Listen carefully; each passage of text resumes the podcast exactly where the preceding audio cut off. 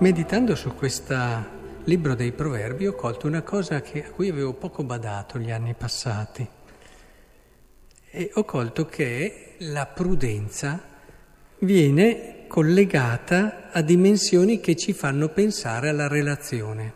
Si dice inclinando il tuo cuore alla prudenza, oppure subito dopo rivolgerai la tua voce alla prudenza. E quasi che ci si possa relazionare, e quasi che la prudenza sia la virtù che custodisce la relazione. Una cosa che studiai quando studiavo i manuali di ascetiche, che mi aveva colpito molto, è che io pensavo che la prudenza fosse la virtù dello stare attenti, del non rischiare troppo, mentre invece la definizione che l'Ascesi ne dà è quella di essere la virtù che ti fa custodire quello a cui tieni.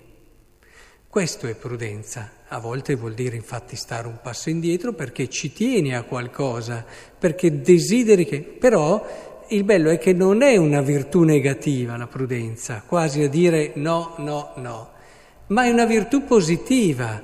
Io amo quella cosa e la custodisco.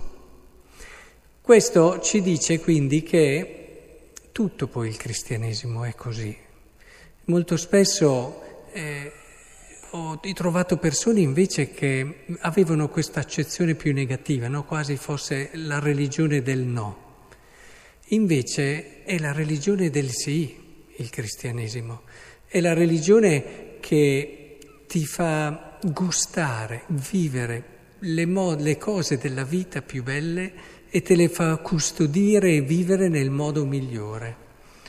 Ora, la prudenza è in questa prospettiva, e direi che è proprio così. Se noi cogliamo il senso dell'essere credenti è perché abbiamo colto che nella vita quello che vale sono le tue relazioni. Il Vangelo ce lo dice chiaro, dice: se avete rinunciato a tante cose, però avrete 100 volte tanto. Si possono rinunciare a tante cose, ma se scegli Cristo ti rimangono le cose più importanti, 100 volte tanto, cioè le relazioni. Il cristianesimo, provate a pensarci, ci aiuta a fare delle scelte, a rinunciare a delle cose, ma per avere delle relazioni più profonde, più ricche e più vere. Se uno non la vede così, è chiaro che rischia poi di non arrivare alla verità e all'essenza della fede cristiana. Ho incontrato tante persone che avevano tanti beni, ma povere relazioni. E allora mi veniva da dire persone molto povere. Perché cos'è che arricchisce la tua vita se non questo?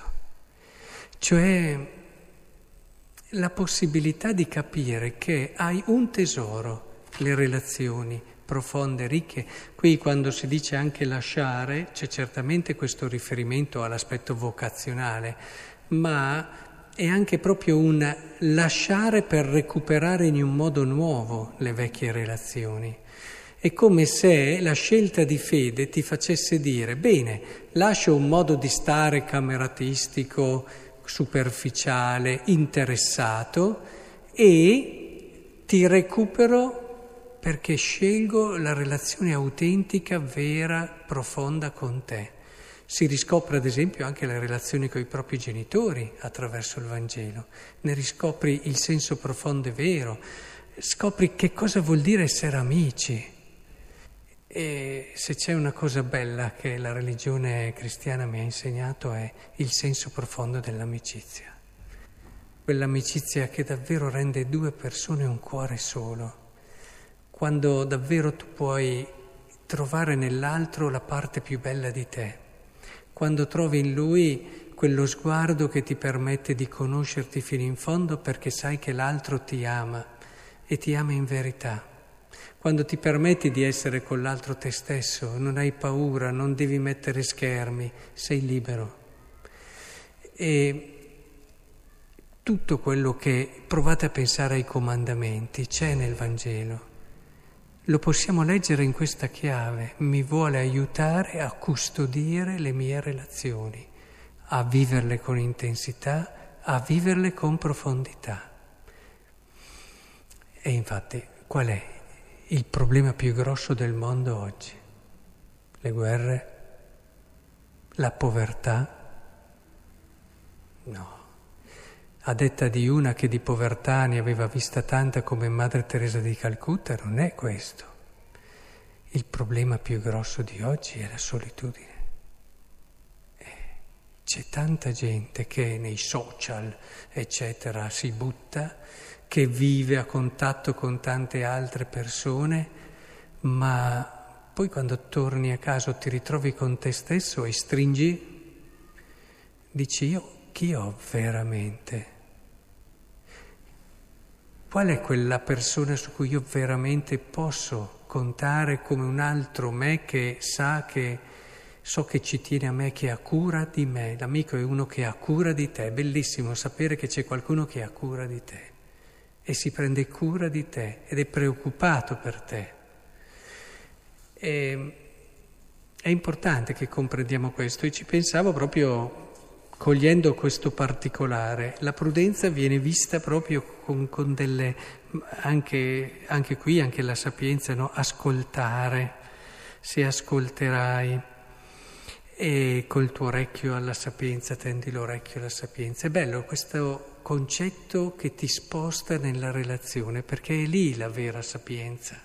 Quando è che io dico ho trovato una persona saggia?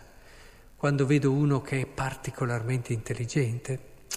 No, si può essere molto intelligenti e poco saggi. Dico c'è una persona saggia quando vedo una persona che ha capito le cose che contano nella vita, dove tutto passa, a parte quelle relazioni profonde e vere che hai.